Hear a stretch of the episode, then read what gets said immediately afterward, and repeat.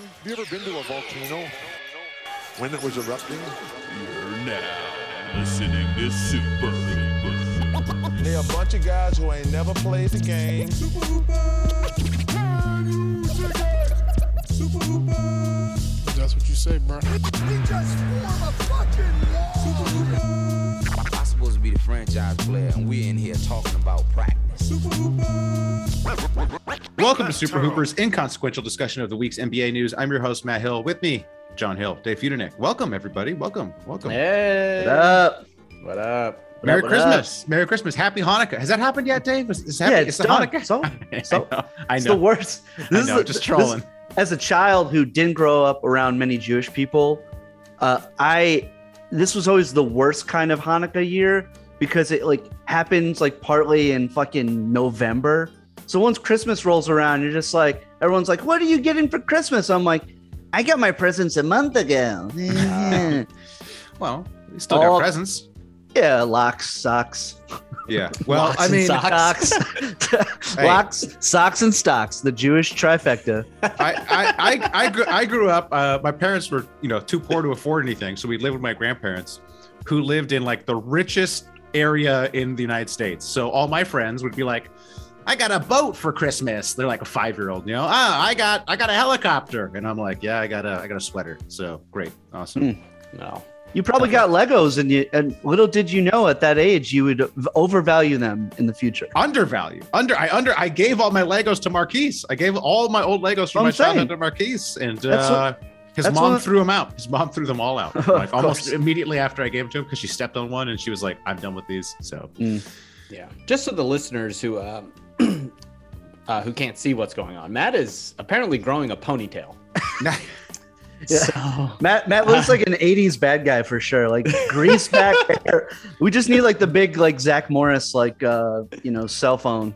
Right. Well, yeah. But you should also clarify receding hairline with the grease back hair, which is a terrible look, awful look. But I just got out of the shower and I'm gonna go get a haircut later, so that's why I have it. That's why I have it greased back because I just slicked it back. So it's easier for the barber. It's not all tangled and gnarled, So the barber could just hack what little hair I have left off. So that's what I see. So I'm sure listeners care. I see. You're pre-spraying it, how they spray it with the bottle. Yeah. I shampooed, conditioned, all that jazz. You can't trust the Supercuts shampoo and shampoo. Oh, that's true. You mean Supercuts. Right. Yeah. Okay. Oh, that's right. The 85-year-old gentleman you probably go see at Supercuts. Actually, gentlemen, I'm going into the danger zone. I'm going to a barbershop just down the road. Not a Supercuts, just a local barbershop that may or may not be a front. I have no idea. We'll barbershop / UPS store? Is it? We will see. The thing about Supercuts, it's like McDonald's. You know what you're getting. It may not be good, but you know what you're getting. This place, I could be getting anything, guys. So hopefully I come back. We'll see. Listeners, tune in next week to find out. I'm sure nothing could get more fascinating than what we're talking about now. The difference is if you have a bad Big Mac, you're just like, okay, I might be on the toilet for a night, whatever. Uh-huh. You get a bad haircut. That's there. Hey, I ain't going nowhere. You can't shit out that haircut. Disagree. There's no such thing as a bad man's haircut after a week. Let me tell you, I cut my son's hair. It was a disaster. If you look, Dean had lines going all over his head last week. This week looks like a cute little child. You can't even tell that I just hacked his hair to bits last week. So that's true. There's no such thing as a bad men's haircut because actually no one cares. Exactly. Nobody actually cares how you look, especially if you're not single anymore. No one cares what you look like. I grew my hair out the entire pandemic. For a year, I grew my hair. Yeah, and then I finally got it cut in July. This July, did my wife notice? I mean, I'm talking about a year's worth of hair growth down to nothing. Not a word from the wife. We don't even exist. Sorry, this is off to a terrible start. Can't imagine anybody listening past this point. John has taken his headphones out. John's left. John's already gone. Over. John's gone. Well, that's probably good because I really want to spend the back half of this podcast talking about the Beatles, just talking about the Beatles because the Get Back cast. The Get Back cast. Oh yeah. Just discovered them. You know, final. That's is that why you're growing a ponytail? Yeah. Hey, if you look at John Lennon, like in like 1978, he had the full receding hairline with the ponytail. It with was the ponytail. Yes, looked awful. And, look what happened to him. And look what happened to him. Yeah, okay. It's a lesson, everybody. Yes. Lesson Paul, hey, Paul McCartney, full head of hair, still alive. That's so, right. Yeah, that's right. Might Paul, also have, Paul McCartney might, just with the mullet. Might have something to do with the fact that he's like a vegetarian and, yeah, you know, and also didn't happen to be shot to death. Yeah. I was going to say the assassination attempt was really the thing, I think. You know? You say hello, I say goodbye, you know, whatever hey, you. George Harrison was also attacked. He survived, but someone broke into his house and sniped him. You know? So, hey, not good for your health to be the Beatles. And Ringo, hey, it pays to be the fourth Beatle. No? It pays to be nobody trying to kill Ringo. So less talented than the other three that everyone's like, I'll let him live. No, it's actually more embarrassing. Nobody wants to be remembered as the guy who killed Ringo. It's so embarrassing. It's better to be an anonymous basketball podcaster. That's right. Oh. Okay. No, I'm excited. I'm excited. All the times I've had to sit through your fucking ramblings about surfing and fucking the economy. Right. Finally, talk about something close to my heart that that I care about. So, but first, Dave, we have to talk about basketball. This is a basketball podcast, ostensibly. Hey, we just hit on my team. My team in the shitter. My team is in the shitter. It's terrible. The Knicks are terrible. I'm embarrassed by the team that announced they're blowing it up. The day they announced they're blowing the team up, lose by 25 points. I was going to save that for shout outs and beefs, but the Pacers come out. The Pacers say, look, we're done. It's over. This team up. Rick Carlisle has COVID. Oh, does he have COVID? He's in health and he's in health protocol, so I assume he's tested positive. And Miles Turner comes out and he's like, "Well, this team only sees me as a role player, so I'm fucking trade me, you know." So their best player is pissed off. They've said they're rebuilding. Still beat the Knicks by like 30. How much did they beat the Knicks by? 20? 25. Yeah. But Obi went through the legs. That was dope. So that was dope. That makes sense. That's the future right there. That's the future. That's the future, you know, whatever team he gets traded to for some aging fucking star that we end up fucking trading him for. Yeah. That's the future. Wow. Remember when you guys were just outside MSG telling Durant that he made a mistake? I can't remember. It's not like every fucking hack ass fucking social media intern posts Bing Bong after they beat the Knicks. I can't remember it at all. No. Good Lord. You guys are so on top. Yeah. Like, what a shame. A passionate fan base. What a shame. Yeah. Well. But yeah, it's been turned against us. It's been turned against us. So you know, I'll take it. It's actually more fun because we had the good Knicks last year, and now we have the bad Knicks. It's more fun when the Knicks are bad. People are like, Why? The league's better. The league's better when the Knicks are good. The league's better. No, New Yorkers are better angry. The default state of New Yorkers is much better angry. I don't want a happy New Yorker. I hate to spoil your party. Knicks fans are angry no matter what. So. Yeah, right. Come on. The guy yelling Bing Bong to the heavens was not angry. He was Bing Bong, dude. Yeah, but the energy was still very aggressive. It was aggressive. It was angry. And the Bing Bong guy specifically, though, he had reached another plane of existence. My favorite guy from that same interview series is he's like, Trae Young looks like my dad's dick. I've never seen my dad's dick, though. Hey, he immediately realized what he said. Hey, shout out Lucky Lunchbox. Shout out Lucky Lunchbox. Oh, Lucky Lunch? New York legend. New York legend. Well, apparently, Mr. Lunchbox looks like a looks like a lunchbox covered in pubes. I guess I would expect. I would expect someone named Mr. Lunchbox Dick to not look like Trae Young. Maybe Maybe look more like an eel. But all right, okay. Maybe looks like the thermos inside the lunchbox. My body is a mere vessel for my thermos penis. Shout out to all the people over the age of 35 who get that joke. Oh, people use lunchboxes still, do they not? The kids don't have lunchboxes. No, I mean, do they? No. Dean has an insulated square that resembles a lunchbox. You type in your Ethereum fucking code and you fucking pay for your fucking future. You better hope you got an NFT for your lunchbox. Otherwise, you know, just right click, and save that lunchbox, baby. Okay, the Knicks are a disaster. Yeah, big shock. Big shock. Who could have seen it coming? Oh, me, who bet the under. Thank you very much. Speaking of another team I bet the under on, Portland Trailblazers are also in disarray. Oh, my. The topic du jour amongst the NBA, whatever, Twitterati and NBA podcast verse are the Blazers. So we should probably touch on it. Mm-hmm. Olshey, Neil Olshey, longtime edict of mine. Never trust a handsome man over 40. Never trust an unnaturally handsome man after the age of 40. It's a telltale sign of narcissism. Proving the point, Neil Olshey, a handsome man over 40, fired, let go from the Blazers from his GM job due to some investigation into, whatever wrongdoings that the details of which we'll probably never know.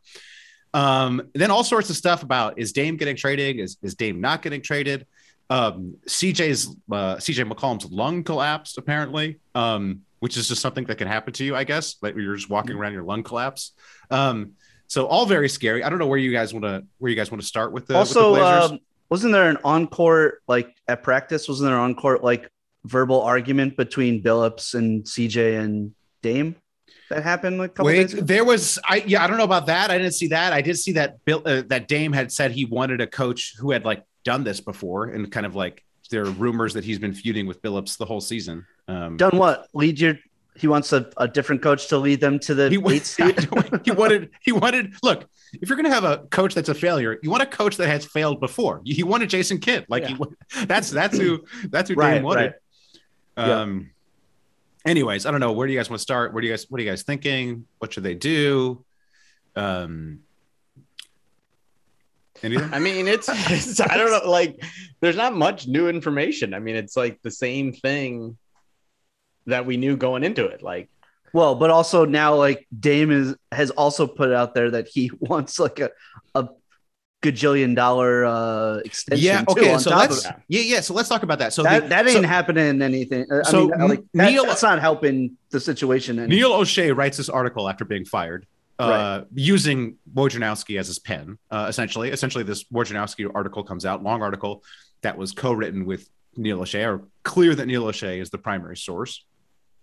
And everybody gets mad about it, or Dame Lillard gets mad about it, saying it's slander. Like he even tweets about it, like, "Hey, this article is like slandering me." I read the key points of the article. The article was paywall, but kind of the key points were posted. I don't see where the slander is. Like, I have the article of the big parts. So the prospects of Portland extending Lillard 31 beyond 48 million in 2024 to pay him 51 million at 35 years old and 55 million at 36 years old threatens to turn an asset of a contract into an albatross. That's a quote from the article. I can see how Dame would be mad about that, but is it not true? Like, isn't it like over $100 million extension to pay a guy who's 35 and 36, who's a small guard, was also like clearly deteriorating as we speak. Like, I mean, in a pretty substantial way. Like he's not the player this year that he once was. And then he's like, well, we haven't, I'm not eligible for the contract extension, so we haven't discussed it. Okay, but obviously you want the contract extension. Everybody would want $100 million contract. Like, right? It's, to me, it's like, I don't understand what he's mad about. Of course he wants this contract extension. Now he may think the contract extension is not going to be an albatross, but and maybe it won't be. Maybe he'll be like Chris Paul. I think it's pretty safe to say he is not thinking that he's going to fall apart. Right. Like, right. Athlete is like anytime you're like, I don't think he's worth it, an athlete's going to get mad. Right. Like, every athlete thinks they're the best player in the whole league. That's true. So, but I mean, like, there's two players in the league that where a $50 million contract isn't like severely hampering the team. Like, I mean, look, but that's us as fans and outsiders. As a player, if you said Kevin Durant is better than you, Dame Lillard is going to be offended by that.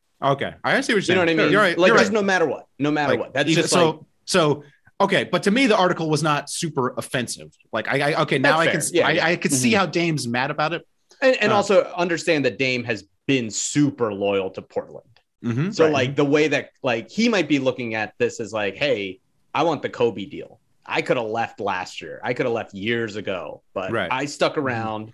So give me the Kobe deal because we're supposed to be in this forever. I've made you more than $50 million a year on just as being Dame Lillard. You know what I mean? The Yeah. Okay. And the Kobe deal is interesting because the Kobe deal is something I've always, people will criticize, but I've always defended because it allowed the Lakers to pay Kobe, keep the fans happy, keep Kobe happy, but also rebuild. Like he was so bad that they, you know, were the top five in the lottery. So it was like, all right, there was no opportunity cost. They weren't like sacrificing anything. Now, why Dame is a little different is he has played for Portland for his whole career. They've had success, but they haven't had the success that Kobe had. Like, it's not like he's leaving some huge legacy. It's not like those Laker fans could be like, we love Kobe because of the 5 titles, you know? Dame, they have what, 1 conference final appearance? So, yeah, but also, I mean, as far as like, that's one thing for the Lakers because Lakers fans expect championships. I think if you ask Blazers fans, who are your favorite all-time players? Dame is obviously in the mix. Like he's seen in Portland as one of the great legends of the franchise. So I do think that it's all relative. Like he hasn't won a ring for them, but still he has to see himself as important to the Blazers as Kobe was to the Lakers. Absolutely. But, and also think about the Blazers as a whole. The reason that arena sells out for the last 13 years is because of Dame Lillard. So like the Blazers are good with him. You know what I mean? Right. Like they might lose some money at the end of his contract, but they've made so much money off this guy who could have easily, and we've seen it how many times where people demand out of a city, you know, and he's stayed loyal when he probably shouldn't have, you know, and he's had every opportunity the last year to like talk shit about them. And especially with all the like, controversy happening with the head coach hiring, who he clearly doesn't like, and like all the and the business with Olshey, like, you know, he's been as loyal as you could possibly be. So and could you imagine his diss track to Jody Allen? It would be like on Hot 97. It'd be on Slay in the morning. Like, you don't want to mess with him? Do you think Jody Allen knows she owns the Blazers? I mean, like, I don't. She seems pretty uninvolved. Is it also weird that like did Alan not have a wife? Like, why? I don't think he had kids. I don't think he had kids. He went with a sister. Hey, look, trust me. When I die, my sister's not getting anything. So. I don't know. Obviously, I don't understand it, but yeah. But if you're a Blazers fan. Okay, imagine that, you know, your life's gotten a lot better, Dave, and you're now a Blazers fan instead of a Knicks fan. Don't you want them to trade Dame Lillard though? If I was a Blazers fan, I'd be like, yeah, let's rebuild. We can. He looks like he's on the decline. This team's going nowhere with or without him. Let's trade him for, you know, whatever, four first rounders and start the rebuild. I remember a time when Don Nelson got fired because he wanted to trade Patrick Ewing, who was past his prime, for Shaq. And people lost their minds, myself included. I mean, I was like 13. I was like 12 or 13. So your mind was in that constant state of being lost. So I think you like, it's easy to say like, no, we can't get rid of like this player that's been so important to us. But if like you're thinking logically, absolutely, they should be taking advantage of like, what they could get for him now while he's still, you know, he's still a great player. He's not playing as elite as he once did, but yeah, I think if you're thinking logically, get the pieces to rebuild as much as you can, especially in a small market. Yeah, I get that. I'd also say that Dame is playing at still a pretty high level. I mean, this year's a little weird, but like last year he was phenomenal. No, it's the ball. It's like, the ball. It's the ball. It's change. The ball. It's the no, no, no. He has an abdominal. Yeah. He's an abdominal injury. He has this injury. What I'm saying. He has an injury, but he's been dealing with it for a while. Like, but like it seems like it's gotten worse, and he needs surgery, and he won't get the surgery. He's just getting cortisone shots. But okay, perfect example. Like for me, it was Iverson, right? But Iverson, no one wanted to trade him until it got really bad, where it was like this dude just like is not even trying. He doesn't want to be here, like. I would say it might be getting there with Dame, but like a month ago, last year it wasn't. Last year Dame was playing great. Yeah. So like as a fan, unless you turn on him in the last 2 months, I mean, I like my argument would be like, he's the one thing you got working for you. get rid of CJ, get rid of Nurk, get rid of all these other players that stink. Yeah, but you're not going to get the return that will save your franchise. That's what Dame wants. Dame, I mean, it came out in the article, so whether or not you believe it or not, he wanted to trade CJ for Ben Simmons and include 4 first-round picks. Again, probably that's a little bit of slander. Probably it's like 1 or 2 first-round picks, but now Daryl Morey probably asked for like 13. Daryl Morey, well, it was reported Daryl Morey asked for 3 and 6 swaps. Yeah. So whatever. But I mean, I think if Portland offered CJ McCollum and 4 first-round picks, CJ McCollum ain't James Harden. Slow your roll, Doc.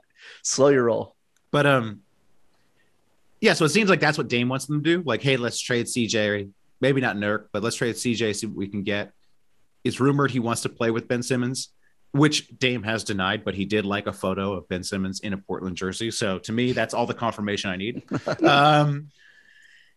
I don't think that moves the needle. Do you think that really moves the needle? I don't think that moves the needle. You're not – the team's not that much better with Ben Simmons, I don't think, or whoever else they could get for CJ. Like, CJ, has a collapsed lung. And, like, also – I mean, I looked at the numbers, actually, for CJ. It's not like he's been terrible this season. He's just a little off what he's been.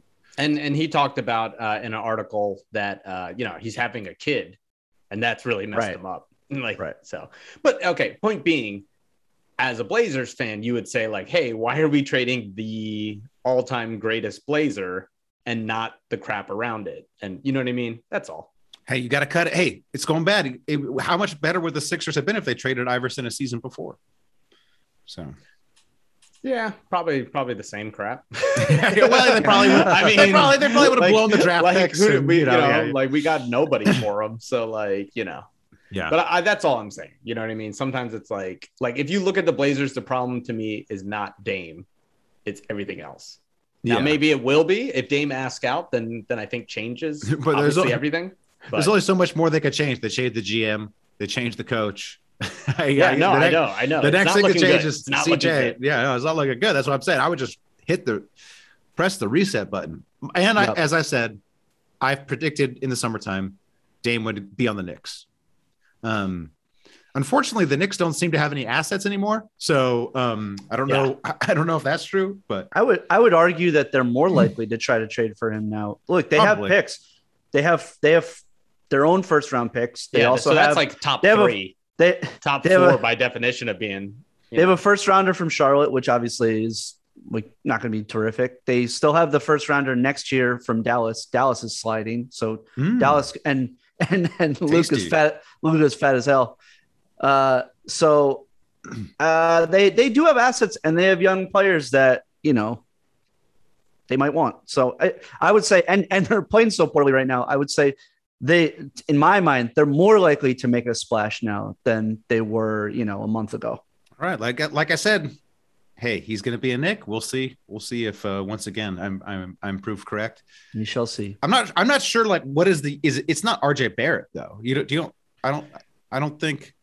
What would it be? Quickly, Barrett, and a bunch of picks?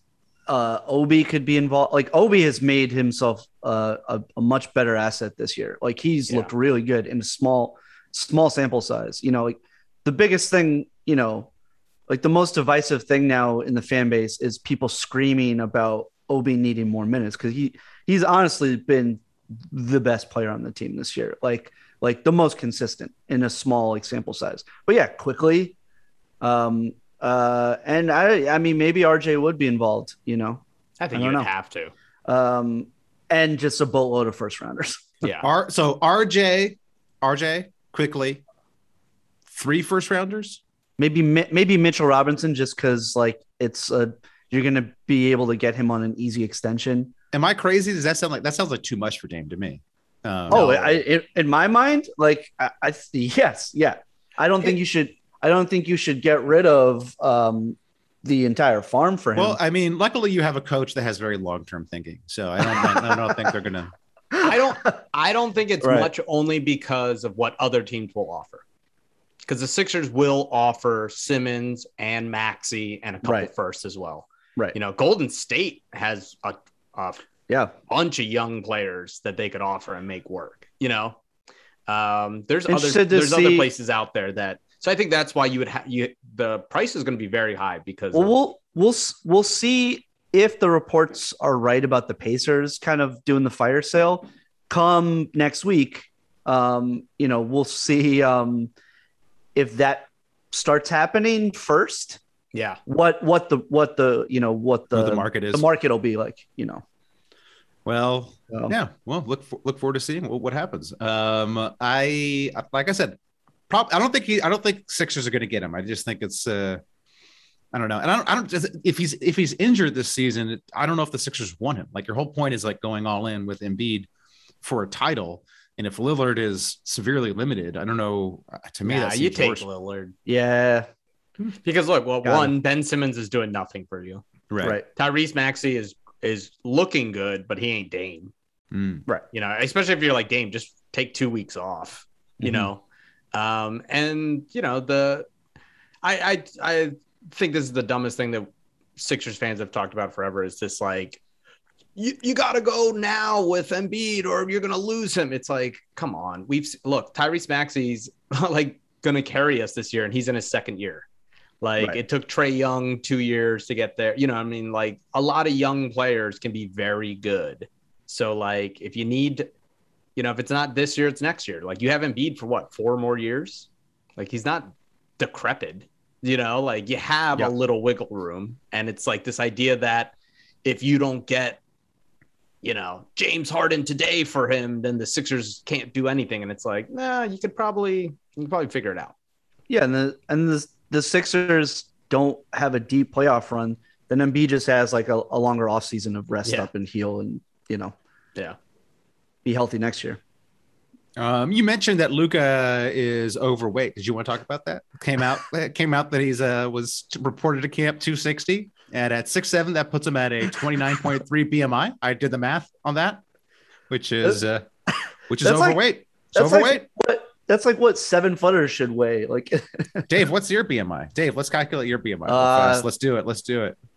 Come on, come on, just tell us. It's the holiday season. I wouldn't want to do it. Yeah, that's fair. Can we get to like February? Like February. Come on, Dave. How tall are you, Dave? I'm like 5'8.5". Okay, 5'8.5. I'm shrinking. I'll give you the 0.5. Okay, how many pounds? I was Dave? Once 165. Okay, all right. Let's see. I was once 5'9". Are you fatter? This is. Are you fatter than Luka Doncic? You're not. You're healthy, Dave. You're healthy. Hey, there you go. If you told the truth about your weight, which I highly doubt. I'm 165. Hey, I play these days. I play more basketball than he does. So I play 4 times a week. So he's been sitting out a lot. John, what are you? I'm going to guess you are also 5'8". I'm about 5'8". Yeah. I'm going to guess you are. Well, I don't know. You're looking like you did your little tour of the South. I'm going to put on my college. Yeah. That's not fair to John. Okay, I'm going to put in. I'm normally so before I give you 2 of them. All right, let's see that. Let's see how much. John's been on the Zion tour. Okay, yeah. I was about 145 normally. Jesus, all right. That's definitely healthy. God damn, yep. That's God definitely damn, good. That's 22. You're like half of Luka. Yeah, but I haven't been 145 since I was like 26. Wow, that's actually probably the lightest I've been for a long time. But I think I am. The last time I checked, I was 157. I gained 12 pounds. Mm. So closer. But I think I'm slimming up a little. 23.9. Yeah, you're good. You're fine. You're all healthy. You could weigh up to 164 and still be healthy according to this is according to the CDC. So yeah, take that. This way. Yeah. Great.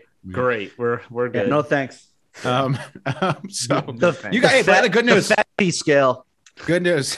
You're both wasting. Luka. Wait, what about you, Matt? Hold on, slow down. Are you? You gotta flame us on this. Oh well, I was gonna say, you know, listeners don't care. Matt's slimmed down. It's all on in his hair, but he's slimmed down. All ponytail. Yeah, 5'11". Maybe 5'11.5. I'll do 5'11 though, just to be safe. Okay. Is that my weight. That's the highest you could go without like lying and saying you're 6 feet. I know I'm not tall enough to lie and say I'm 6 feet. I'm not that tall enough, but I'm very close. Push it to the limit. My weight fluctuates in between 170 and 183. So my weight fluctuates wildly. That's a big. I'll put 170. Depends how many Legos are in your pocket.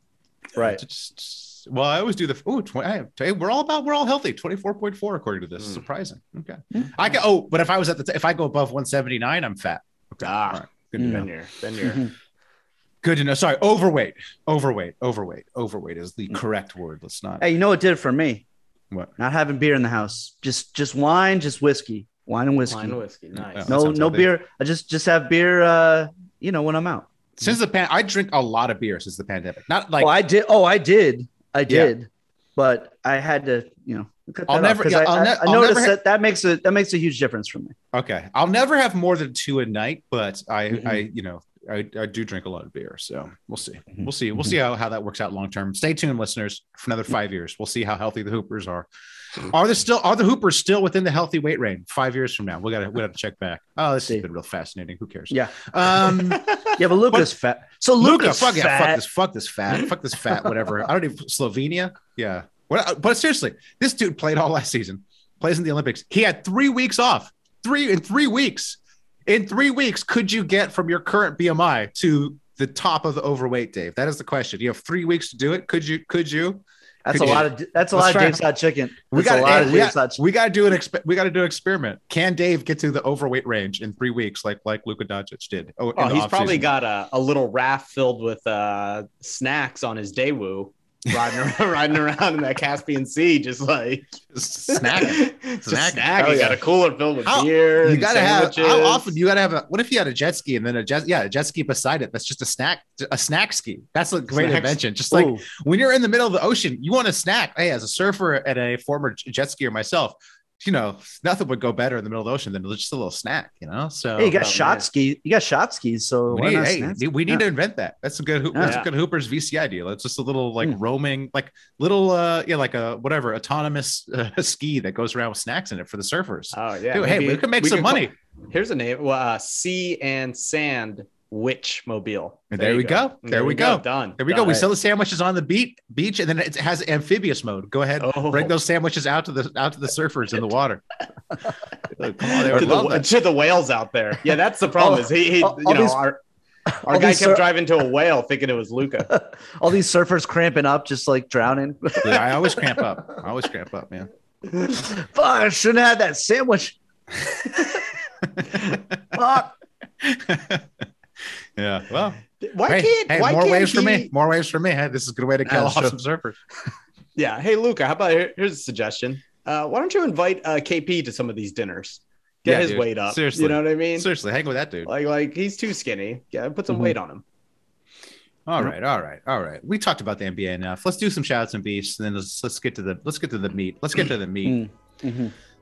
You guys have any other shout-outs and beefs? I have a shout-out to James Harden. I don't know if you saw it. Really? The Red Hot Rockets. Speaking of fat people. Sizzling Rockets. Best team in the league. I mean, they've won six straight, seven straight. I don't know. Garrison Matthews, a guaranteed all-star this year. Garrison Matthews, Josh Christopher, Jake, another player. Logan, Paul.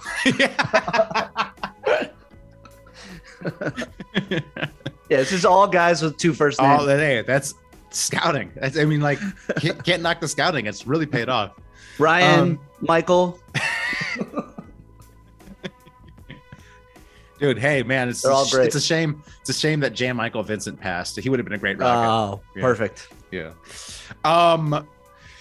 Yeah, but Red Hot Rockets, they beat the Nets, and then James Harden apparently accidentally walked to the Rockets locker room after the game. He was so used to it. Damn.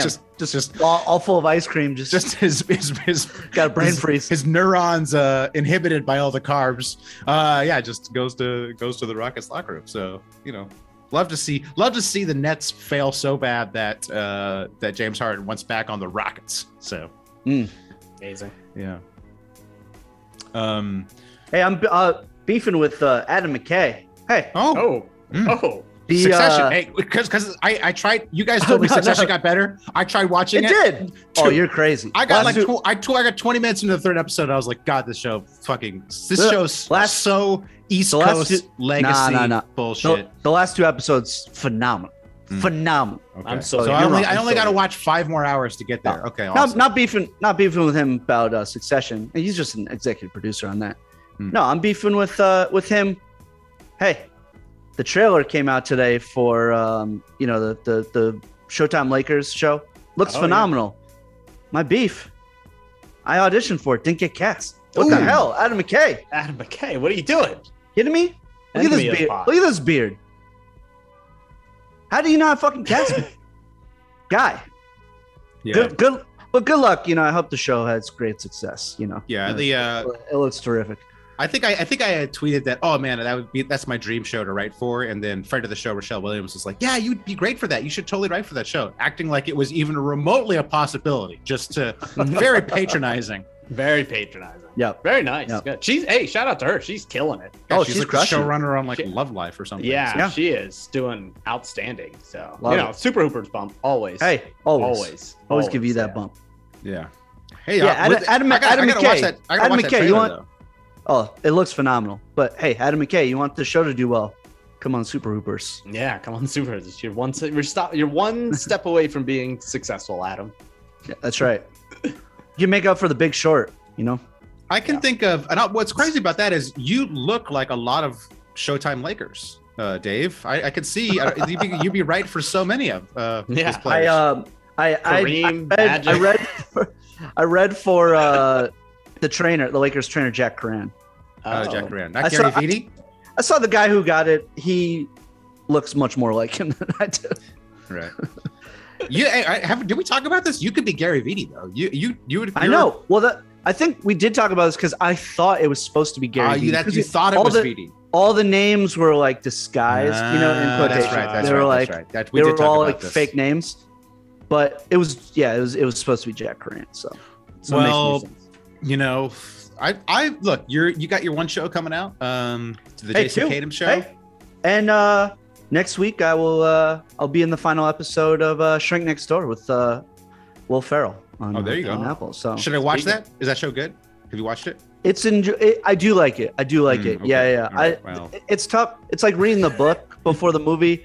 I loved the podcast, so it's hard. It's hard to capture the podcast, but I have really enjoyed it. Let me translate for the listeners. When you ask someone who's actually in the show if the show's good, the response is, I like it. Yeah, then it's I do like it. I do like it. All right. I like it. All right. I do. I love it. Will Ferrell, please cast me in more things. It'll be in the bottom of my list after the next 5 hours of Succession I have to watch before it gets good for 5 minutes. My hesitancy is I'm hesitant to recommend anything to you because you hate everything. So that's true. Hey, that is true. Love the Beatles, Doc. That's true. Get there. Hey, Curb Your Enthusiasm. The Sunday's episode of Curb Your Enthusiasm was one of the funniest things I've ever seen in my entire life. That's great. When he tells Richard Lewis, he's like, well, when are you gonna die? Just the way he says it was. I literally laughed out loud. Fell. He's barely in this season because he has all these health complications. He looks like he's gonna die, and Larry David's what? When are you gonna die? Oh my gosh, so good. They're so funny, dude. Larry David is crushing it, crushing it. Oh, yeah. Dude, when he says I hate people but love mankind, I was like, oh, that is me. That is like yes. As a perfect... My wife and I were dying. Dude. Dying. Yeah. My wife was also dying, but more she was just dying at how much I was dying. So, but what a great, phenomenal season. Yeah. So, yeah. Anyways, let's talk about the Beatles.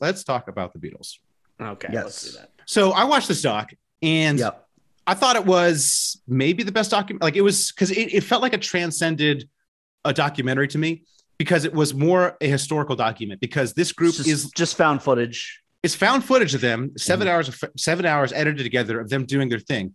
And I think inarguably, whether or not you like the Beatles, they're the biggest pop group of the 20th century. They're maybe the most famous artists. Yeah, no, and then of all time, since the population is largest and also more global, and it's possible for people to listen to music from all over the world. So they're the biggest pop group of all time. I mean, I can think maybe you can make the argument for Michael Jackson. I don't know. But whatever. They're one of the most celebrated popular artists in history.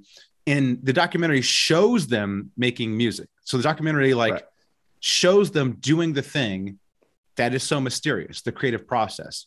Right. And these are arguably the most successful creatives ever, like in the history of, you know, the world. These are the most successful creatives, and you get to see them being creative for 7 hours. Yeah. So it's incredible. It's just utterly fascinating. Like, yeah, because you see them create something that, you know, will become iconic. You know, it's like, right. Yeah. Like Paul, like they're waiting around, like Paul and Ringo are waiting around because George and John are late, and he just comes up with Get Back because he's bored waiting for them. Right. Right. And so you have that with these like spontaneous moments of genius, right. But then you also see them working on stuff, like stuff yeah. that had existed for years. They're coming back to it. They're tinkering with it. It's getting better and better. Like, Don't Let Me Down. You see them kind of work mm-hmm. on it and work on it throughout the documentary. And then, like, you know, it really starts to sing once they bring Billy Preston in for the key part, you know, in my opinion. Yep. I don't know. Yeah. Obviously I don't know anything about music. A lot of those songs came alive once Billy Preston came into the fold. Yeah. He's playing these like iconic, you know, keyboard riffs. Mm-hmm. So it's just fascinating from that perspective, just to watch, you know, it'd be like watching Shakespeare write plays. Like you'll see them. Okay, should I try this line? Should I try that line? Because you yeah. can, with music, you can actually see them almost talk about it, you know, musically by like playing this, playing that, and then actually talk about the music as well. So from that perspective, like watching absolute geniuses do their thing is just, you know, it just floored me. I was like, I can't even believe that this exists. Right. And then I didn't really know that much about the Beatles. Like I had heard, you know, their songs before, but I wasn't heard of them. I'd heard of them. I know about them. So they're not from SoCal, so you know. Yeah, yeah. You're more of a Monkees guy. I'm more of a Sublime guy. I remember in high school, more of a Herman's Hermits guy. Better. So Herman's what? What's the band? Herman's Hermits. I'm kind of a Hermits, Dave Clark 5 kind of guy. Dave Clark 5. Well, there. I mean, that's, you know, talk about real genius. Come on, two first names. Daughter. Of course. Two first names. Yeah, that can't go wrong. Iconic. Can't go wrong. Iconic. It's too late for me to name my kid. Have two first names. So we're doomed. Actually, all of us are doomed by our last name. That our kids will be failures. That's right. But watching it, I was like, well, what's the perception of the Beatles before this documentary? I was really interested. That's why I want to talk to you about it, Dave, just because I know you're a big fan. Yeah, all of a sudden there's a whole lot of Beatles fans out of nowhere. Like all these people like claiming that they're like monster Beatles fans. Never seen them post anything about the Beatles before. No, I'm not claiming I was a monster. No, I'm not saying you. I'm saying like people on Instagram and stuff being like John, the best, the greatest. Okay.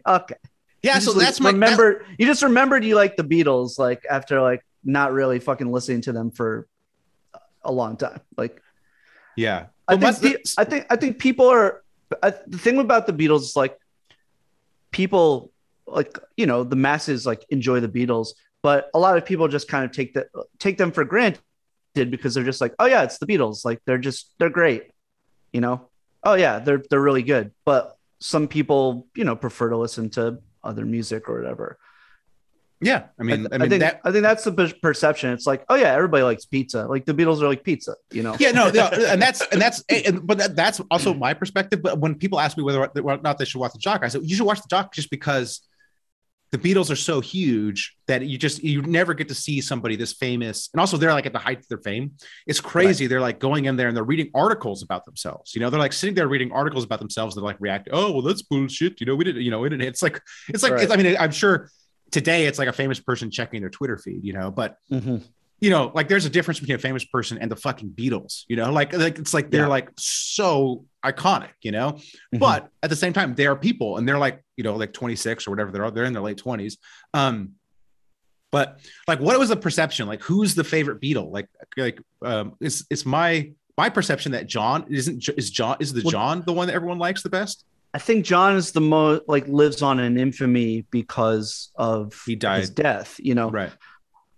It was always split John and Paul, you know, and Paul tended to be, you know, I'm speaking in generalities, but Paul was more popular with young women because right. he was like kind of the teeny bopper, you know, handsome one. And John appealed to like, you know, like guys and also like people who were just like a little more like older, a little more like politically like active and so like college crowd. And then George was kind of like had an appeal to like people who wanted to be like against the grain, like a little different. Yeah.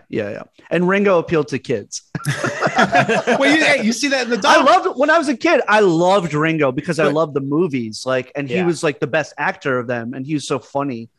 The name. Yeah. So a couple things. Well, one, they bring Paul McCartney brings his adopted or whatever stepdaughter in. And she like loves Ringo. She's like hanging with Ringo. She's playing the drums with Ringo. It's like super cute. He clearly like enjoys her. So you see that.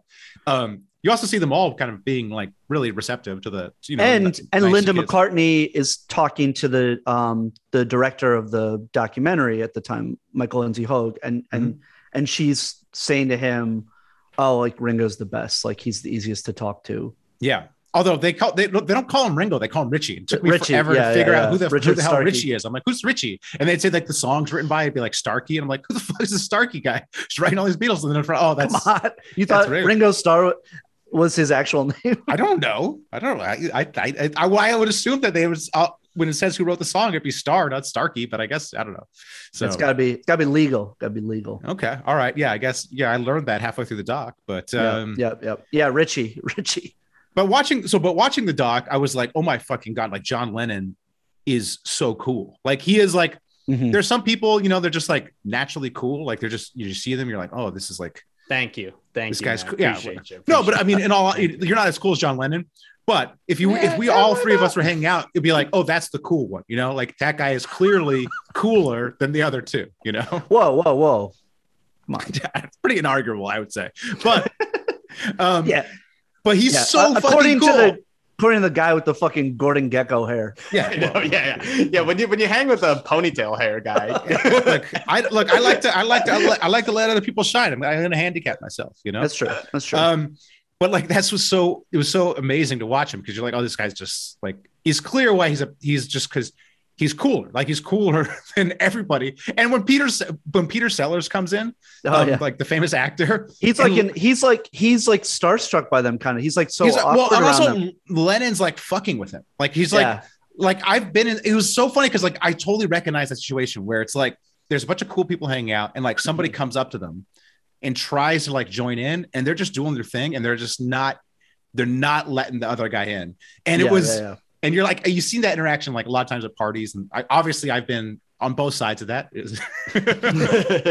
But this is Peter Sellers. Like Peter Sellers at that time was like one of the most famous actors in the world, if not like, and like regarded as not just like a famous actor, not like a, you know, not a face, but a legitimate like talent. Like he was, you know, very versatile. I mean, he's in Kubrick movies. And Lennon's just like fucking with him. He's like, fuck you. Like, I don't want to, I'm not going to like be all nice to you. I'm not going to like, you know, make small talk. I'm just doing a little bit with my buddies and I'm not interrupting the bit. And Sellers just kind of like oh, nice to meet you all. And like wanders off, like all sad. Yep. That's great. It's fascinating. But in the doc, it's like, Paul seems like he's the, like, I was very sympathetic to Paul. Like I was like, dude, this guy is like a genius. And he's also like, just trying to, he knows what they have is so special. And he's just trying to push it forward, trying to get things done. So to me, I was like, "Oh, Paul's the best." Like double-edged sword, though, because what you don't see as much of, you see a little taste of it, you know, which leads to George, you know, spoiler alert, George quitting the band for a time in the beginning. We don't see like how like kind of bossy he was and shit, you know. Well, I think you see a couple things. You see them both, John and him, being very dismissive of George Harrison without being. Overt. Which was always the dynamic because George was the baby of the group. He's way younger, right? And well, so relatively, like considering that, like he was way younger, like seeming to them when they all came of age, like because they were like fucking teenagers. In reality, he's like not even a year younger than Paul. You know? Oh, okay.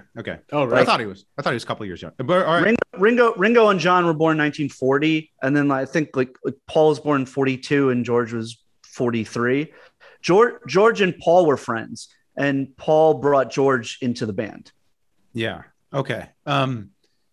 So, but with the Harrison interactions, it's so funny how they dismiss him with their eyes. It's like they're not even saying anything. Yeah. It's just like looks they give, where they're just like, you know, like okay, all right, this guy's like not on our level type of thing. But then it's also weird because when you look at the Beatles catalog. some of the most famous songs are Harrison songs. Like well, especially if you go, later, yeah, something later, or yeah. While My Guitar Gently Weeps. Like you know. So, like yeah, on Spotify, the most popular song is "Here Comes the Sun." My yeah. personal favorite song is While My Guitar Gently Weeps. Like that to me, it's my favorite song of theirs. So, yeah. And I think a lot of people like it's like, oh, that song's like, you know, it's a masterpiece. Might be my favorite too. And you got to watch the if you've never seen it, watch the Prince performance of it at the Rock and Roll Hall of Fame. Oh, yeah. One of the best internet videos ever, because Prince throws his guitar up at the end and it disappears. It never, his guitar never comes back to earth, at least in the angle that they chose. But it's so fascinating because it's like this guy is fantastic. He's like a fantastic musician, songwriter. But he's, you know, he's there with like two geniuses and he just can't get the respect. And All Things Must Pass, his first solo album, comes out, and most of those songs were songs that Lennon and McCartney were like, nah, not good enough. Yeah. And like that fucking album is incredible. Yeah. Like one of the greatest albums of the 70s. It's also interesting because like you can see there's this weird thing where Paul is just trying to get stuff done. Yeah. Right. Like you could, I mean, first of all, like why the hell is Yoko there? like literally, like I get having if you want whole nother conversation, if you want your wife there, if you want a friend there, like, you know, people have entourages, things like that. Yeah. But like usually sitting on they don't guitar amp right there reading a newspaper, right? Like that's crazy. Like if one of our wives was on the Zoom while we recorded, we'd be like, yo man, like this is a little weird. It's so really hard. We recorded like a live podcast one time when when your wife was there and she wasn't like Yoko, but it's much harder. Just the presence of somebody else, like you're like you start to perform, all right, which is not necessarily a bad thing, but like it's the dynamic is changed. But it did seem like they were pretty used to Yoko though. But I think a lot of that was like it felt like they just had like that was my thing with Paul is just like he was in this weird spot where he also knew this thing was almost over. You know, like he says it multiple, especially in the beginning where he's like, this, like, look, John might pick Yoko, you know, and he knows it and he says it out loud and he agrees with it. Yeah. He's like, if he wants to leave to be with Yoko, there's nothing I can do about it. This has been my friend forever. If that's what he wants to do.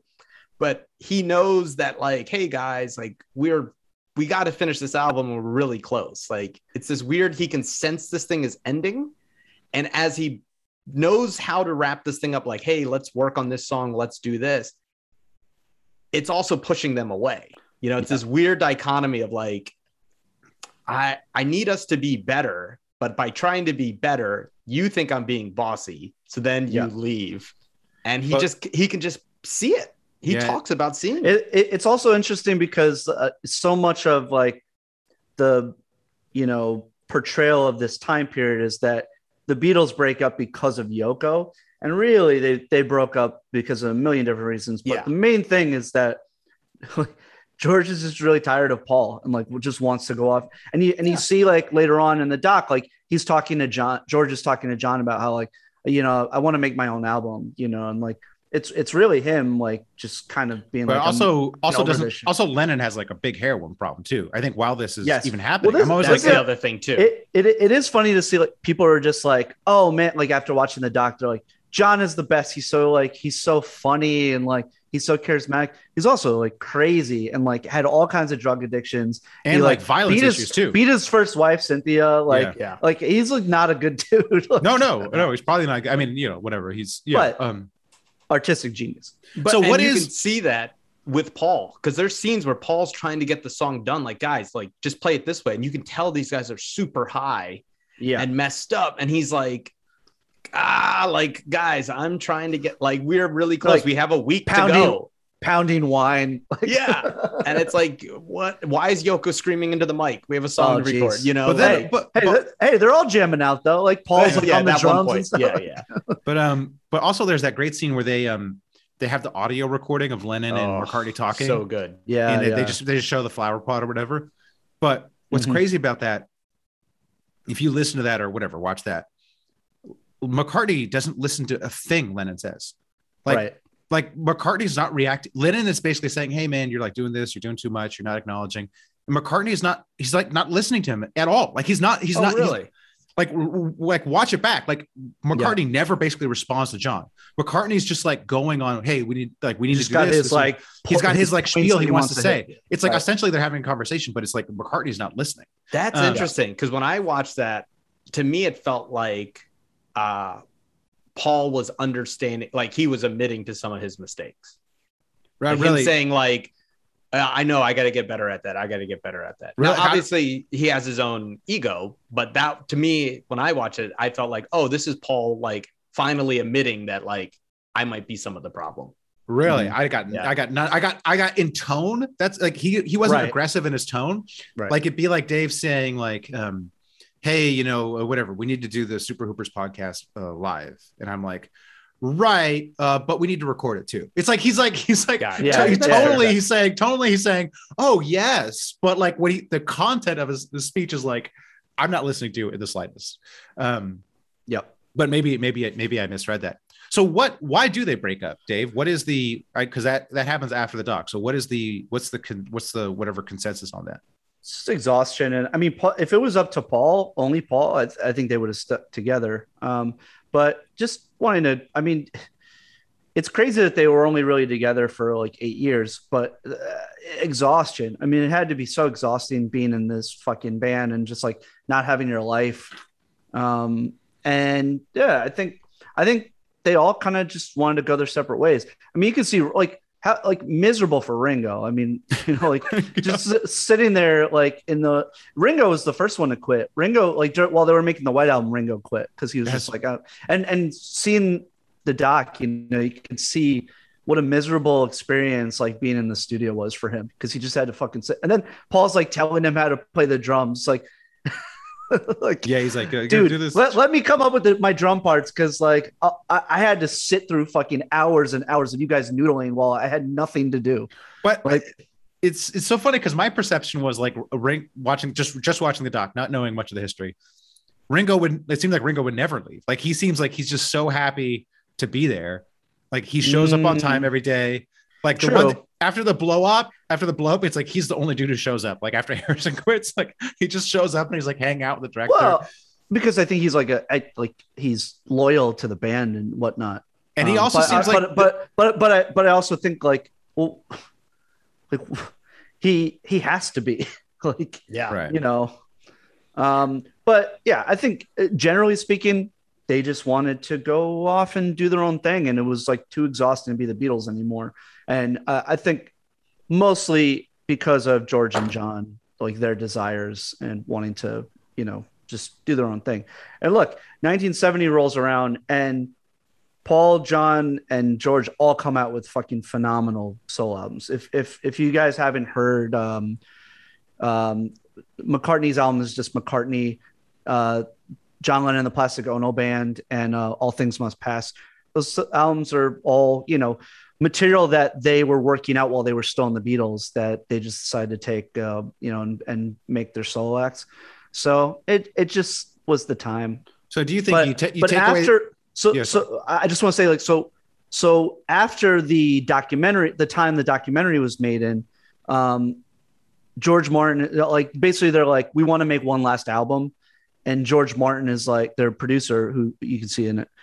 He says, okay, I'll do it, but we're not doing that bullshit that you guys just did for Get Back. That was like chaotic and awful. And so they come together to make Abbey Road. And like, that's like the last album. And you can hear like, it's kind of their triumphant, like, you know, last. But a lot of the songs from the Get Back documentary are on Abbey Road. Yeah. Well, they're simultaneously coming up with a lot of the Abbey Road songs in that time period too. And then they put out Let It Be. Recording, they put out Let It Be after the fact. Cause like they were never really happy with like a lot of those songs. Like Don't Let Me Down is not even on it, which is insane. Yeah. It's just like a single. I didn't even know that. Cause that was like, that was a song we always played in college. Like that was our favorite. And I often forget that because like I so closely associate with the rooftop concert. So I'm like, oh yeah, it's obviously it's on Let It Be, but it's not on any album. That was another wild thing about the rooftop concert because it's like it's iconic that they go on the roof and they just play. But then you watch the doc and you're like, well, they're actually playing to be recorded. So they play songs multiple times. So they play it like a million times. I know. That kind of like that kind of dispelled like some of the magic. Exactly. You're like, if I was on the street, I'd be like, they just played this song. What are they doing? Yeah, they played Don't Let Me Down like fucking 5 times. Like, come on. Also, it's like I had the perception because I only kind of knew about it from The Simpsons, the TV show The Simpsons. I was so just going to say that. They go and perform on the top of Moe's in The Simpsons, and everybody can see them. In the documentary, it's like that you can't see them. Like if you're on the street, you're just like, oh, I guess there's music. It seems like it's cool. Like it's like it's iconic. Do you know who's playing right now? Yeah. Well, I think it's the Beatles. Yeah. And also, I'd always thought it was much more impromptu, but it's like very planned, and they have the cameras everywhere. The guy's asking about it, and it's just it's still cool, but it's definitely demystified. I 100% based that story off The Simpsons, right? I thought The Simpsons. I was just like, oh, okay, these guys, they're about to break up, and then they were like, you know what, fuck it, let's do one last show. Let's drag our amps up there. We'll play. People walk by and be like, I think the Beatles are playing, and then they'll realize that they broke up the next day, kind of thing. Yeah, no, wrong. The Simpsons way better. I'm gonna have to say it. Simpsons better than the Simpsons version. Yeah, Simpsons better. Yeah. I still love all that footage of them up there because it's incredible. It's just incredible. Knowing it's the last time that they like played in public. Yeah. Together. Also, it looks so cold. Oh my god. Yeah, it's fucking January in London. Like I must have been like John especially looks miserable. I know. I googled how cold, and the autocomplete was the Beatles rooftop concert because everybody was. I was like, how fucking cold is it? Because it looks straight freezing. It's like I think it was in the 40s, but with wind chill. I think my favorite part of the doc though is the runaround they give to the cops. Oh yeah, the amount of cops being so polite, like only in fucking England. But and I felt bad. Have like a conversation like that with a Bobby. Like the cop looks like he's 19, and like he's basically got a bunch of noise complaints. Right. Like you got a bunch of noise complaints. You're like, all right, let me go check this out. You don't think, like, oh, it's the Beatles, and they're playing live on the rooftop. They thought it was just coming from the studio. I think the cops just thought, hey, can we just turn it down? And they're like, no, they're playing on the rooftop. And you're like, fuck. Well, I already kind of like committed to being all tough to be like, got to shut this down. Now I got to go freaking shut down the Beatles. I was like, I mean, he should have just left. They should have just left. But you're like, God, this is like, I'm sure they're not trained for the biggest band in the world, plays on the rooftop in the middle of the city. Well, it's so genius to put the hidden camera there to shoot. It was. And then just the secretaries and the stage managers are like, okay, hold on. I got to talk to one guy. And then they just, and they're clearly stalling for 15 minutes. And they come back and he's like, okay, what do you want? Oh, okay. Hold on. The elevator's broke. Let me go. I'll be right back. And it's just like, these cops are sitting there and it's brilliant. It's such a brilliant runaround. Guy keeps giving the same fucking spiel over and over again to different people. It's we've gotten over 30 complaints, 30 plus complaints. And then they shut off the amp. Right. And then Paul's just still playing and everyone's just like, fuck it. They turn it back on. They keep playing. Oh, it was awesome. It reminded me of being on a Dave Seeger film set. Dave Seeger film sets often get shut down and they're stalling for time as they get the final bits of footage. Yeah. Yep. So. Sneak a few more shots. Yep. Let's see. I will say, if you haven't watched the Beatles anthology and you watched Get Back and you enjoyed it, you should try to watch the Beatles anthology. I have it on DVD. It's not like available for streaming, but I have a feeling it will be available soon enough. Right. Oh, yeah. I'm sure after the success Disney of this, Disney is acquiring. Well, it was on ABC. It was NBC. Yeah. It's probably just a matter of some sort of rights or something like that. So, what about the documentary, the original documentary? Would you recommend watching that, Dave? Not after watching this. I think you would find it kind of boring and kind of what original documentary? Let It Be.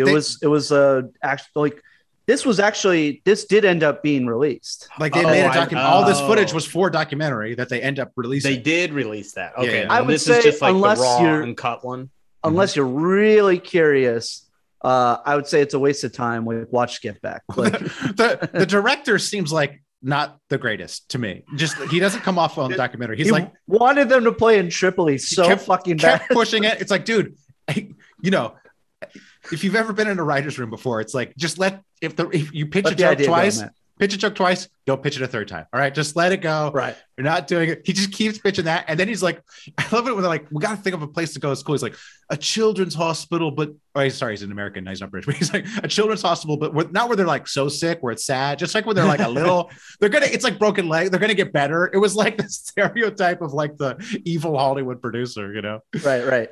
Well, he's like super, he's like a descendant of a lord or something. I thought he was American, the director. No, but he was. British. He was born in America. Oh, I thought something like that. Oh, okay. Or he's like raised in America. But no, that's how he got the job. All right. You know, well, he's got connections. He's got connections. A couple other things. I like how Ringo hates India. He'd like ask him about India. He's like, "Who's awful?" He's like, "Do you like India?" He's like, "No, not very much." No, it was awful. No, if you watch the anthology, he talks about that trip, and he's like, he just brought like a suitcase full of Heinz baked beans because he did not want to eat the food there. Like. Get yourself some culture, Ringo. Come on now. I know. Another thing that's interesting is like how poor everything seems, like how like shoddy everything seems. And I think it's just like, you know, it's the late 60s. Like their music, their studio doesn't look that nice. Like the studio looks like, you know, like you go, like you see Jay-Z record or you see Beyonce record. It's like the studio looks like, you know, it costs like $40 million. Their studio like looks like, you know, the doctor's office where I take my in-laws, you know? So, yeah. Well, granted, like when they get set up at Savile Row and they're like, you know, they're happier. No, that's the one I'm talking about. That's Abbey Road. That was a makeshift studio. Like in the dock, they're like in the process of setting it up for you guys to record there. So it was like a makeshift fucking setup. But even like their music like stands are all like shoddy. Abbey Road was like, I think quite nice. Like that studio was pretty fancy. And then even the cars they're driving like Rolls Royces, but they look like all to me, like they're about to break down. Like they come up and whatever their car is. And the food they're eating, they're just eating like toast. It's just like, I'm just going to have some, I'm John fucking Lennon. I'm just gonna have toast. Okay. Right. All right. It's like, you know, nowadays, you know, whatever music star would have like some sort of, you know, fancy caviar. Yeah. So whatever, they'd have some, not caviar, but like some sort of smoothie that costs like, you know, $20 for breakfast. Yeah. So. Irwan. Yeah. I mean, I think that's just that, you know, 50 years ago or how many years? 40? Yeah, no, it's just standard living has gone up. Like, it's just like, but also like they were the first ones that we like, you know, kind of valued as musicians. I mean, obviously there were other big names, but like now music is like the industry, you know what I mean? No, I think it's more, it's like I think it's a function of time. Like, I think people are richer and have more choices because it's not like they weren't rich back then. Like they were super rich. I just don't think you could actually buy a fancy breakfast. Like that's super of a fancy breakfast. Well, that's, I mean, there weren't, people didn't have recording studios in their house, you know, like they do now. Like when they needed the equipment, didn't they have to go to George and get it? Like it's like George's A-track. You know what I mean? Like that's what I'm saying. It's just crazy. Like how much it's like I'm sure they're like most teenagers have better recording equipment than the Beatles. But obviously they don't have what really matters, which is like, you know, whatever that underlying talent and skill. Which what was also fascinating about this is like we get so focused on fame now, and these guys are the most famous people in the world. But you see them working, like they are like legitimately working hard. They're showing up every day, even especially if you're like on drugs, especially Paul, especially Ringo. But they're working. It's like he's sitting there. Yeah. He's not like waiting for inspiration. He's like, I'm going to sit on my guitar. I'm going to sit on this piano and I'm going to write a song. I'm going to like actually just do the work, which I hope is like a good lesson for people. Did this make you nostalgic for anything? Because I'm not comparing myself to Paul McCartney. Oh geez. But don't me out. No. Hear me out. Hear me out. No buts. No buts. Hear me out. Okay. No, but it reminded me of being in creative groups. So when I was watching this, I got strong nostalgia for when I was in a sketch group with Randall Park, like being in the practices, coming up with sketch ideas. You know, laughing, having a great time, looking at each other. Also, there's power dynamics at play. You know, so you were like the Ringo of the group. Wow. Yeah, no, sure. No, you were like that redheaded dude that had to like hold the paper up for Lennon. I would say that in that particular group there was John Lennon, and then there was a bunch of Pete Bests. So, ouch. No, but I'm not. So I'm not comparing us to that. But I mean, like, it just it reminded me of that dynamic, like all of those things going on, the competition, but also it just being like the most fun you've ever had, you know? Yeah, and being young. Yeah, being young. Yeah, I mean, yeah. A lot of times I think about that. I mean, that I agree with you, Matt. Like that was, I mean, for them that was their best time, right? Right. Like the most creative, the most free. Like, you know, like maybe not for George, but definitely for Lennon McCartney. Yeah. Yeah. Yeah. And I think the one thing that was really great about this doc for me is like you saw how much they really like loved and admired each other. Oh, even though it was Lennon and McCartney clearly were like. This other dude is the man. Yeah. Like their chemistry, just like the glances that Lennon McCartney would share while they were playing were incredible. Yeah. Like, and despite all the hardship, chemistry. Like, you know, you could tell that maybe, you know, 5-6 years ago before they got too big, how much fun that was, you know, we're like, they were just like, we're just jamming, partying and doing well. And that was part of the thing they loved about Billy Preston showing up was that it brought them back to their days, like playing in Hamburg, Germany, when they were like, before they were famous, you know? Yeah. But clearly like it was bringing them back to like when they were, you know.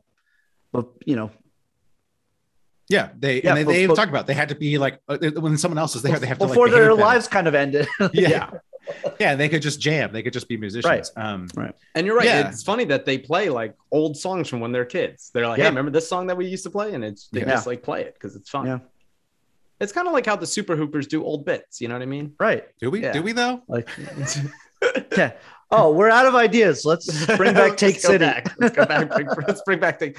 What was the best part of your life though? Like what was, you know, whatever the get back sessions of your life? Like, cause for me, it was when I was in that sketch group in my mid twenties, like I always like, that was the most fun I ever had that whatever year and those sessions. And I'm never going to have that much fun ever again. Yeah. I think like post college, like living in New York, like college humor getting popular and like being a part of that, like rise of like online internet sketch comedy, internet comedy stuff. Like that was probably like, and just like carefree. So carefree. Right. Yeah. Yeah. That was probably most fun, but also like, I don't know, the earlier days that we were all kind of at Show 101 was pretty fucking fun too. I mean, yeah, you know, I would say that early. John, was it when Guy with a Talking Nipple canceled you? Oh, was that probably gosh. That was probably around right. then? It was probably around then. Yeah. Yeah, those were really good years. I mean, those were carefree, fun 20s, creative, being broke, like just making stuff. For me, I think like my sophomore year of college was like we had a TV show at Pitt. We were just like. Being recognized wherever we went, all this stuff, you know, living in a frat house, just like, and the other thing was like, it's so much fun when you don't know what you're doing because you have no expectation. So like every time we tried something and something new worked, we were like, oh my gosh, this is amazing. And now the hard part is like when you get good and you can see it with them, it's like, now there's expectations or if you make something and it's not up to your standard or whatever, now people are like, you know, and or it's funny, like they're also boxed in, like they're the Beatles are actually boxed in a good way where they were aware of the formulas and they're like, we want to break out of it. So we're we can't do what we've done before. We're going to stop like playing live so we can go to the studio and make like interesting multi-tracked songs that like nobody's done before. Yeah. Yeah. And that was like, that's why we stopped doing our TV show in college. Cause like it was kind of like weirdly the same thing. It was hard to keep everyone focused and to do a good show because everyone was like, because everybody was just screaming and you couldn't hear like all the stuff you were writing. Yeah. Yeah. And then it was like, you know, like, oh, we could just like show up and do whatever. We're like famous now, you know? And it was like, no, like I want to make a good product. And like, my big thing was, I didn't want to be like. Is that your approach to the Super Hoopers? You just show up. That is, famous now? That's one. Yeah, yeah. And like, you know, I didn't want to be like the guy that like was told like, oh, you're that guy. I like used to watch you when you were funny. You know, like I did that. Like this is also when Seinfeld left on top. So I was like, fuck it, let's leave on top because it's going to be so sad if like people are like, you're not funny anymore. Yeah. I'd rather John just comparing himself to the Beatles and Seinfeld. Matt compared himself to Paul. I compared myself to Seinfeld. To the entire Beatles. Yeah. But to be fair, at the time, I was hooking up with teenagers like Seinfeld. So like, you know. Nice. True. And like the Beatles. And like the Beatles. Yeah. Yeah. I did identify with Paul though in terms of the group dynamic, like being in groups where you're like, come on guys, like I wanted to ask you guys this. Which Super Hoopers, who's who? I don't know. Paul. Obviously I'm Ringo. Yeah. The problem is I don't think with little George. I mean, I don't think I don't look down on you like Paul did to George. So I don't think the comparison is that useful. But in other groups, I've definitely been the Paul in the sense of like trying to get people to get things done. Like, hey, let's same. And I'm sure everybody's been. I would say you're the Paul, Matt. Yeah. Yes. Yeah. Yeah. So and I'm the Lennon. Of course. Yeah. Mm. And Dave. Dave's probably a combination of the two, you know, maybe. I don't know. Dave is the guy in India they go to see, the whatever, the guru. Maharishi. Yeah. Just goes to the beer. Who's Ringo? Yeah. Who's Ringo? Oh, I don't know. Pirelli. Yeah. Just happy to be around. Just happy to be invited on the show. We only said that. We only just did that just because we know Joe's gonna listen and it'll make him so mad. It'll make him so mad that he's a drummer. Yeah, so. But he'll still show up. He'll still show up on time. He'll show up. Yeah, when we need him. I think Joe. I think Joe would also hate India, but never say that he did. So I don't know. I don't know if he's Ringo. Sure. All right. Thank you for indulging the Beatles talk. Anything else on the Beatles doc? I would also say. Go ahead. Watch A Hard Day's Night and Help, because they're great fucking comedies, and it's like amazing to think about like these guys that were not only like at the height of like songwritership, but they also like made funny movies. Yeah, like that's like the band will never do that ever again. Probably like not. Be to be at the height that they were like musically and also like be funny. Well, I think Drake on SNL. Get the fuck out of here. But most people take themselves so seriously. Most musicians, right? Like, exactly. They clearly didn't take themselves seriously. Like even then, like there's a whole bit in the documentary where he's like, "Don't you know we're stars?" He's like yelling at somebody. He's like, "We're the fucking Beatles," and he's like clearly like I forget if it was Lennon or if it was Paul who's doing it, but like it was clear like he wasn't being serious. Like he was just like doing a parody of like what stars do. So right. There is another show. I think it's on Hulu where Paul McCartney's with Rick Rubin. Mm. Yeah. It's great. It's outstanding. They listen back to songs together. So they listen to the songs and they have each track. I think I talked about this, but each track is ISO'd. So Paul will be like, okay, I wrote this bass line and describe. He's like, so the bass line's like a fast rhythm. Doom, doom, doom, doom, doom, doom, doom, doom. And then he's like, then John came up with this, or George came up with this. And then he'll play the guitar and he's like, oh, but the guitar is slower. So they kind of. It's a real great breakdown of like the songs individually. Yeah, for sure. It's really good. Yep. Yeah. There's no shortage of Beatles content to find. I know the Beatles have taken over my YouTube algorithm. It's like every video on there is like some sort of like person talking about the Beatles or some like, whatever TV excerpt or them on some talk show or something. So yeah, that's all I've been watching. Hey. And you can check out an episode of my buddy Out of Sight's podcast called That's My Jam, where I talk about the White Album. So you'll find that. Oh, yeah. That was one thing. One last thing. What is is the White Album the best album for you? For me, that's my favorite album. Yeah. Hmm. That's my favorite album of any music ever. Hmm. You can listen to that podcast and listen to it. But the consensus, I think, like if you ask people would be like either Abbey Road, Sergeant Pepper, or like in recent years, Rubber Soul and Revolver get more love because like people acknowledge like, well, this is like the changing like time where they started getting more serious and weren't like, they were like getting out of the She Loves You, like, hey, like, woo, like era. So I wouldn't say the White Album is definitely not the consensus favorite. But it's my favorite. Because when I had always thought it was Revolver. That was the one I kind of looked at lists, and people said Revolver is the best one. So, and like my whatever Beatle friends in college would always be like, it's about Revolver. Yeah, but it's definitely the snob like version. But I would say like universally speaking, I feel like it's probably Sgt. Pepper or Abbey Road were probably like people's favorite, like, you know, the general consensus. Hmm.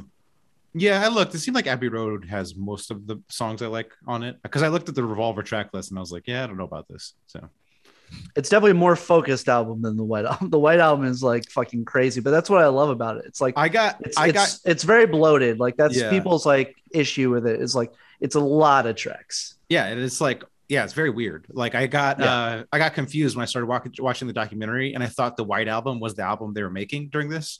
Mm. So like right after.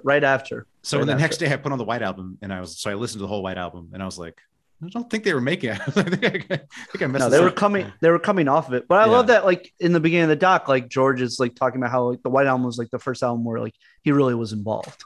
Right. That's true. Yeah. You know. All right. Anything else, guys? No. I can talk about the Beatles ad nauseum. Well, thanks for indulging me. Everyone, check out the doc. Till next week, keep hooping. Keep hooping, my friend. Keep hooping.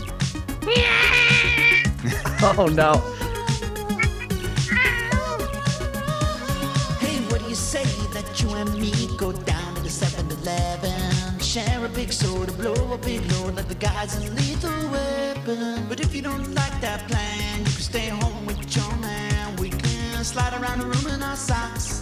Touch your soft car. Goofy boy, you're such a goofy boy. You make me move around. Oh, well, that was the best Get part. Out of here, Yoko. Oh, hey, real quick while I have you guys. Linda McCartney or Yoko?